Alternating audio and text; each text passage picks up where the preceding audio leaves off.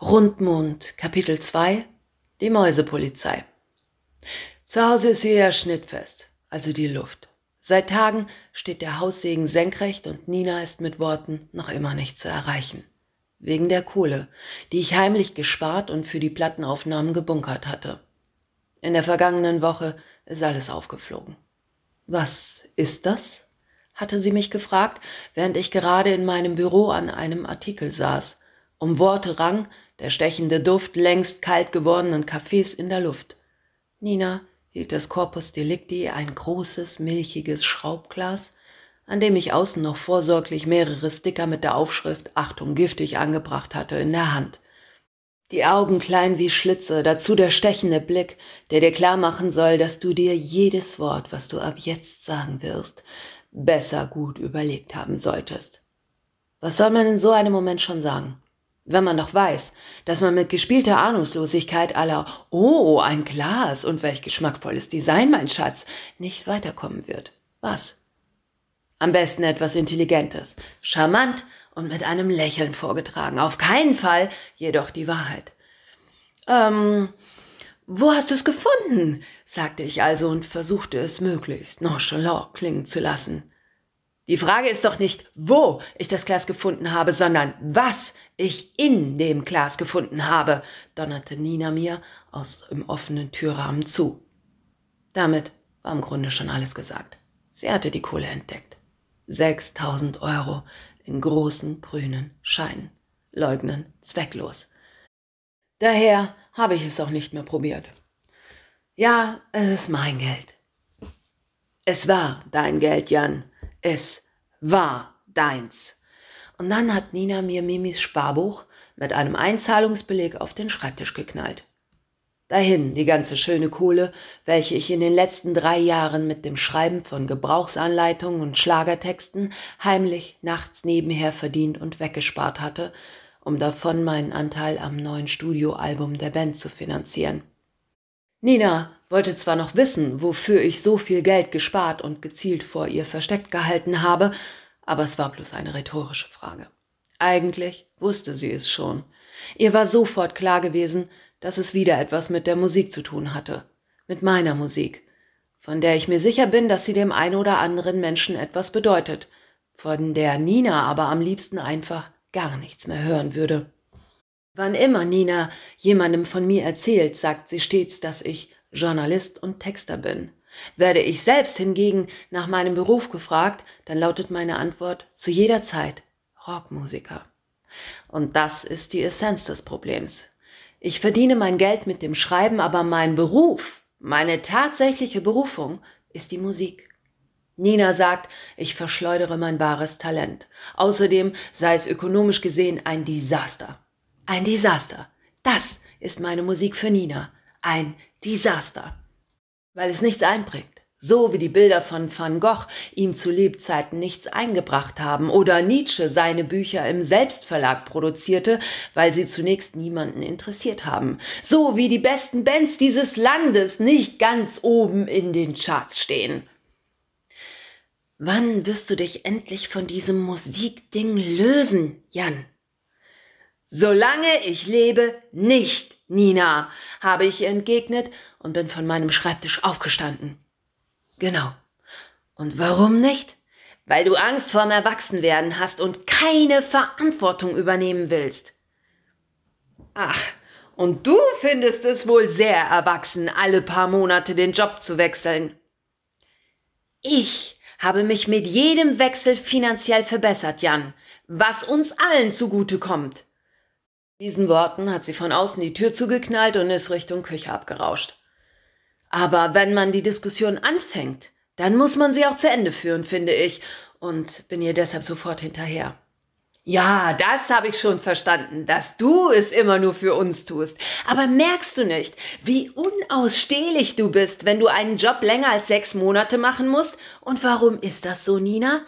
weil dir all diese Jobs nichts bedeuten außer Geld, weil keiner dir wirklich Spaß macht oder dir irgendwas zurückgibt, weil es nichts gibt, für das du brennst. Und weil das so ist, kannst du auch nicht verstehen, dass ich mich von der Musik nicht einfach lösen kann. Lösen! Alleine dieses Wort. Sie ist ein Teil von mir. Ich dachte, Mimi und ich, wir sind ein Teil von dir, Jan. Natürlich, ihr seid alles für mich. Tatsächlich? Seit Jahren wünsche ich mir einen gemeinsamen Urlaub, Jan. Und ich habe noch nie Geld vor dir versteckt. Traurig schniefend hat sie die Tür in der Küche von innen verschlossen und ließ mich blöd im Flur rumstehen, wo ich noch eine Weile die Wände anstarrte. Eine ganze Weile. Raufaserkino ohne Handlung, müde und ratlos. Das war letzte Woche. Das war, bevor Nina sich entschieden hat, einfach gar nichts mehr zu sagen. Es stimmt. Sie spricht schon ewig von Urlaub, aber das Geld dafür war nie da oder übrig. Und es hat auch deshalb nie gereicht, weil ich jeden kleinen Euro und Cent, den ich durch nächtliches Schreiben dazu verdient habe, still und heimlich zur Seite packe, um meine Künstlerseele ihr Lebensfutter zu geben. Denn es stimmt ja, Urlaub hat für mich praktisch keine Bedeutung. Nun jedenfalls haben wir beide nichts. Nina keinen Urlaub und ich keine Kohle für meine Musik und die neue Platte. Vom Kredit bei Uwe gar nicht zu reden. Bloß Mimi ist bereits jetzt ein wohlhabendes Kind, ohne es zu wissen. Das reiche Kind armer Eltern, denke ich, und sofort zündelt etwas in mir, möchte sich hinsetzen, verweilen, den Gedanken weiterspinnen und zu einem Text verarbeiten, zu einem Song für Nordlicht, aber ich lasse es. Heute lasse ich es ausnahmsweise mal. Und weil es nun schon fast wieder hell wird, als ich mit dem Rad durch die noch schlafend daliegende Stadt fahre und der Brötchenduft einer Bäckerei in der Luft liegt, beschließe ich, Nina und Mimi mit einem üppigen Frühstück zu überraschen. Vielleicht kann ich Nina damit wieder etwas milder stimmen. Ein Versuch ist es allemal wert. Außerdem habe ich mehr als 300 Euro Trinkgeld in der Tasche. Für einen Urlaub ist das zu wenig, aber vielleicht reicht es für einen Familienausflug übers Wochenende. Leise öffne ich die Wohnungstür und schleiche mich hinein. Um niemanden zu wecken, verzichte ich auf Licht im Flur, das nur unnötig unter den Türschlitzen der Schlafzimmer hindurchscheinen würde. Doch als ich die Küche betrete, ist Nina bereits wach und steht an der Kaffeemaschine. Ich habe uns Brötchen mitgebracht und die Croissants, die du so magst. Keine Reaktion lasse die Bäckertüte auf dem Esstisch sinken und beginne Frühstücksteller und Tassen, Marmelade, Butter und Käse anzurichten. Nina steht teilnahmslos mit einem Kaffeebecher in der Hand am Fenster und schaut nach draußen auf die schmutzig graue Fassade des Nachbargebäudes. Nina, wir müssen wieder miteinander reden. Ich weiß, dass ich dich enttäuscht habe mit meinen Heimlichkeiten, aber ich will das wieder gut machen. Ehrlich. Hier. Ich lege das Bündel Scheine, das ich heute Nacht verdient habe, aufs Fensterbrett. Nina schaut sich den Haufen Papiergeld kurz an, nimmt einen kräftigen Schluck aus ihrer Tasse, atmet tief durch und wendet ihren Blick zurück nach draußen. Woher der plötzliche Geldsegen? Alles in mir richtet sich auf. Sie redet wieder mit mir. Es ist immer noch dieser Ton, den ich schon kenne, ein Ton weit ab von Friede, Freude, Eierkuchen, aber immerhin Sie spricht wieder. Es ist ein Anfang. Vielleicht machen wir einen schönen Familienausflug oder wir legen es weg und sparen auf einen gemeinsamen Urlaub. Was hältst du davon? Und dann ist alles wieder gut, oder was? Ihre Frage klingt nicht provokant, sie klingt traurig. Eine kleine Wiedergutmachung, Nina, ein Anfang. Und woher das Geld? Das habe ich verdient, heute Nacht, ein Fahrerjob. Warum machst du einen Fahrerjob?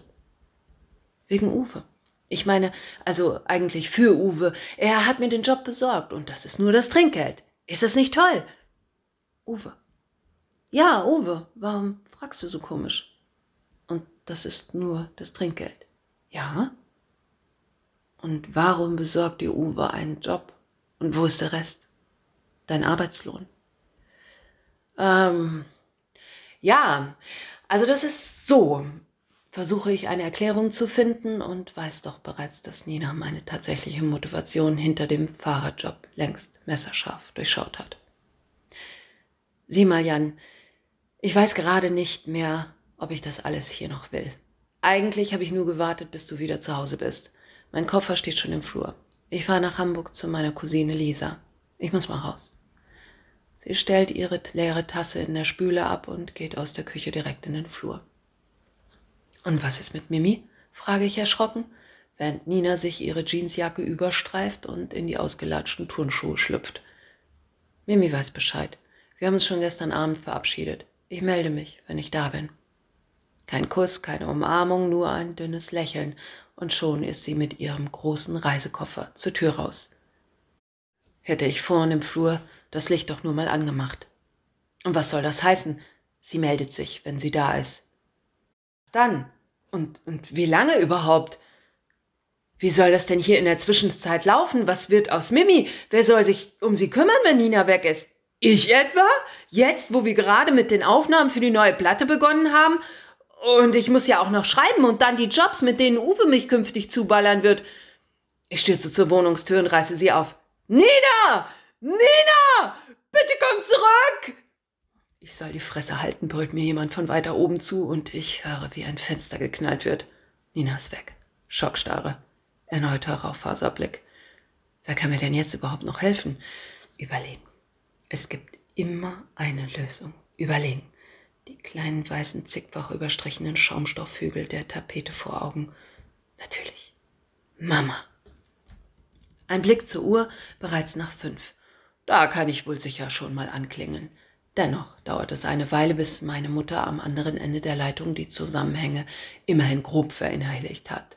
Sie wirkt seltsam verschlafen. Ja, genau. Nina ist gerade eben weg und ich wollte fragen, ob du nicht vielleicht herkommen kannst. Ich kann hören, wie bei ihr die Rauchschwaden aufsteigen und durchs Telefon wabern. Na endlich, nun ist sie wach. Mama raucht. Wie gerne würde ich mitrauchen. Den grauen Dunst in meinen Rachen ziehen. Wild krame ich in meinen Taschen nach Pfefferminzpastillen, meiner Ersatzdroge. Natürlich komme ich, Jan. Ich fahre Montag früh direkt los. Das ist super, Mama. Aber ich brauche dich eigentlich sofort. Wegen Uwe. Falls der was für mich hat, dass ich nicht mal eben nachts vom Schreibtisch aus erledigen kann, was bei dem sich Mimi nicht mitnehmen lässt, verstehst du? Ich schmeiße zwei weitere Pfefferminzdrops auf einmal ein. Zwei von den ganz scharfen. Ein Feuerzeug klickt. Mama bläst den Rauch ihrer Zigarette mit Bestimmtheit aus. Als sie zum nächsten tiefen Zug ansetzt, sehe ich sie vor mir. Nun blähen sich parallel zu ihren Lungen auch die Nasenflügel auf, dann hält sie den Atem an. Ihre Augäpfel treten leicht hervor, das Nikotin durchströmt den Blutkreislauf und der Rauch verlässt erneut ihren Mund. Ich halte das Handy etwas vom Ohr weg und mehr zur Nase hin, denn wenn man die Augen dabei ganz fest schließt und sich kurz vergisst, dass es Blödsinn ist, kann man den Rauch tatsächlich riechen. Jan, ich habe ein bisschen was gespart. Wie wäre es, wenn ich dir das Geld für die Aufnahmen gebe? Auf keinen Fall. Du brauchst dein Geld für dich. Ich krieg das schon hin mit der Kohle. Bloß mit Mimi. Heidi und ich verdienen mit unserer Comedy inzwischen richtig gut was nebenher, Jan. Nein, Mama. Das wäre ja noch schöner, mir ausgerechnet von ihr etwas zu pumpen. Jetzt, wo sie endlich nicht mehr jeden Euro umdrehen muss. Sie, die sich im Leben nie was gegönnt hat und seit jeher an alle anderen zuerst gedacht. Soll ich vielleicht mal mit diesem Uwe reden? Das Problem ist nämlich, Heidi und ich sind am Sonntag beim Weinfest gebucht. Den Auftritt können wir nicht absagen. Montag. Früher schaffe ich es nicht nach Gießen. Ich könnte malen, wie die Glut der Zigarette hell aufleuchtet und die Kippe nach nur einem Zug zwei Zentimeter schrumpft. Mit geschlossenen Augen sauge ich die Luft aus dem Lautsprecher des Telefons. Es funktioniert fantastisch. Was für ein Placebo-Effekt. Meine Nerven schwingen leicht hypnotisiert zu Mamas beruhigend sanfter Atemfrequenz. Gut, Mama, dann Montag. Bis dahin finde ich eine Lösung für Mimi, sage ich aus tiefster Überzeugung und lege auf. Heute ist doch schon Samstag, nur noch zwei Tage. Das sollten wir hinkriegen. Mimi und ich. Der Tag beginnt gemütlich. Nachdem ich Zeit zur Morgenhygiene hatte, wird Mimi wach. Beseelt frühstücken wir langsam und erstellen den Tagesplan. Zuerst gehen wir zum Wochenmarkt. Vielleicht gibt's schon Kirschen. Einverstanden? Au ja! Kirschen. Und dann dahin, wo wir schon mal bei den Schwänen waren. Und ich will Trampolin springen. Okay, Papa? Die Wiesegaue meinst du? Gute Idee. Abgemacht. Wenig später verlassen wir die Wohnung. Die Sonne scheint aus allen Knopflöchern und die Stadt strahlt mit ihren zahlreichen einkaufswilligen Besuchern um die Wette. So schlendern auch wir guter Dinge zum Fahrradständer, bepackt mit Mimis Einkaufskörbchen, einem Rucksack voller Proviant und der Picknickdecke unterm Arm, die Helme bereits auf den Köpfen. Da schaut uns etwas zu unseren Füßen mit traurigen, reglosen Augen an. Eine Ratte. Papa, was ist mit der Maus? Mimi kniet sich mit schiefgelegtem Köpfchen zu dem toten Tier. Nicht anfassen, Mimi. Warum nicht? Geht's der Maus nicht gut? Sieht ganz so aus. Vielleicht hat sie sich wehgetan, Papa. Ja, möglich. Arme kleine Maus, hast du Aua? Die Maus antwortet nicht. Können wir sie mitnehmen, Papa? Nein, besser wir lassen sie hier. Hm. Aber dann stirbt sie vielleicht, wenn sie ganz allein ist. Ja, vielleicht. Wobei, aber ich glaube, eigentlich ist sie vielleicht sogar schon. Wir könnten sie doch hier in mein Körbchen legen und dann kann sie mitkommen. Nein, Mimi, wir, wir können sie doch nicht einfach mitnehmen. Warum nicht? Weil, ja, weil, also, das ist so. Stell dir doch mal vor, Mimi, wenn jetzt die Mama oder der Papa von dieser kleinen Maus plötzlich merken, dass ihr Kind nicht mehr da ist. Da werden die sich doch schreckliche Sorgen machen. Besser, sie bleibt hier. Ja, das stimmt. Okay. Tschüss, Maus. Mimi steht auf, winkt der Ratte noch einmal zu und wendet sich endlich zum Gehen. Gemeinsam schließen wir das Fahrrad auf und ziehen es mit einem Ruck aus dem Ständer. Gerade als ich Mimi in ihren Sitz heben möchte, fällt ihr etwas Neues ein. Du, Papa, ich habe eine Idee. Du könntest ihren Eltern doch einfach einen Zettel dalassen. Mimi befreit sich aus meinem Griff und kniet auch schon wieder am Boden. Ähm, ja, also weißt du, Mimi, ich habe jetzt auch eine Idee. Wir rufen einfach die Mäusepolizei. Die kümmern sich dann um alles. Die Mäusepolizei? Mimi bekommt große, leuchtende Augen. Dann steht sie auf und hüpft fröhlich hin und her. Oh ja, die Mäusepolizei. Super. Mimi ist begeistert. Also gut. Ich lehne mein rostiges Citybike an die Hauswand, nehme den Fahrradhelm ab und greife zum Telefon. Ja, hallo? Hier Jan Petersen. Ich rufe an, weil ich etwas melden möchte. In unserem Innenhof liegt eine kleine Maus, die sich wahrscheinlich verlaufen hat. Außerdem ist sie verletzt. Würden Sie bitte Ihre Eltern finden und die Maus zurückbringen? Ja? Okay, aber bitte schnell. Danke. Tschüss. Ich tue so, als ob ich auflege. Okay, Mimi, alles geklärt. Wir können fahren. Ich ziehe meinen Helm wieder auf und greife nach dem alten Drahtesel. Doch Mimi verschränkt bloß ihre kleinen Arme vor der Brust, stülpt die Unterlippe nach außen und schüttelt mit Nachdruck ihren behenden blonden Kopf. Kommt gar nicht in Frage. Wir warten natürlich, bis die Mäusepolizei da ist, Papa. Beschützend beugt sich Mimi über das tote Tier. Keine Angst, kleine Maus. Ich lass dich nicht allein. Da hockt sie, in ihren kurzen Jeanslatzhosen und den unterschiedlich langen Strümpfen, die sie für heute ausgesucht hat. Ich bin so stolz auf ihr Engagement, dass ich fast vergesse, dass die Mäusepolizei nicht kommen wird. Du, Mimi, das kann aber wirklich noch dauern. Vielleicht haben die gerade einen anderen Notfall bei der Mäusepolizei, weißt du? Und dann sind die Kirschen beim Wochenmarkt schon ausverkauft. Mimi überlegt. Dann können wir doch einfach welche im Supermarkt kaufen, oder? Ich nicke. Überlege kurz, ob wir die Ratte nicht doch mitnehmen und anschließend in der Wiesegaue eine Seebestattung machen könnten. Wenn wir auf dem Markt ein paar Brombeeren im Pappmaché-Schälchen kaufen, hätten wir direkt ein passendes Boot. Mimi könnte ein paar hübsche Blumen dazu pflücken, das würde ihr Freude machen und wäre feierlich. Allerdings müsste ich Mimi dann beibringen, dass das Tier bereits hinüber ist. Außerdem könnte es schwierig werden, unauffällig mit einer toten Ratte im Körbchen über den Markt zu bummeln. Zum Glück kommt mir noch eine andere Idee in den Sinn. Oh, Mimi, ich glaube, ich habe da hinten den Papa der Maus gesehen. Ehrlich? Wo denn? Sofort kommt Mimi angesaust und will den Mäusevater auch erblicken. Da, bei den Containern. sage ich, hebe Mimi hoch auf meinen Arm und deute mit mysteriösem Blick in Richtung der Abfalleimer. Wo denn? Ich sehe gar nichts. Sie kneift die Augen zusammen und versucht angestrengt etwas zu entdecken. Na da, da hinten. Ah, sagt Mimi schließlich. Ich flüstere. Am besten wir fahren jetzt. Wahrscheinlich traut er sich nicht herzukommen.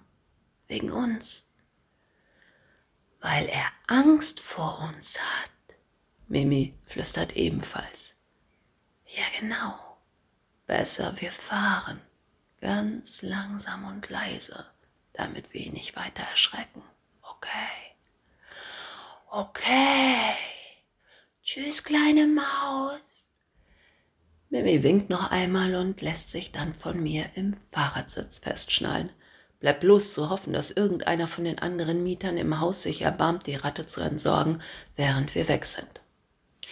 Auf dem Wochenmarkt erzählt Mimi der Gemüsefrau und zwei interessierten alten Damen am Stand in allen Einzelheiten, was sie gerade erlebt hat. Zur Belohnung für ihre großartige Geschichte bekommt sie einen Apfel geschenkt und ich ein halbes Pfund Kirschen gratis, als ich erzähle, wie ich Mimi davon abgebracht habe, das tote Tier mit hierher zu bringen. Wir fahren weiter zur Wiesegaue, dem grünen Ausflugs- und Sportgelände fast mitten in der Stadt. Zwei Teiche, ein Skatepark, drei Spielplätze, Trampoline und verschiedene Sportstätten. Es zieht uns an das kleine Flussbett, wo das Wasser so herrlich klar ist und man bis auf den Grund sehen kann. Dorthin, wo die Schwäne erhobenen Hauptes auf dem Weg zu einem der Teiche entlang gleiten und sich von ganz nah bewundern lassen.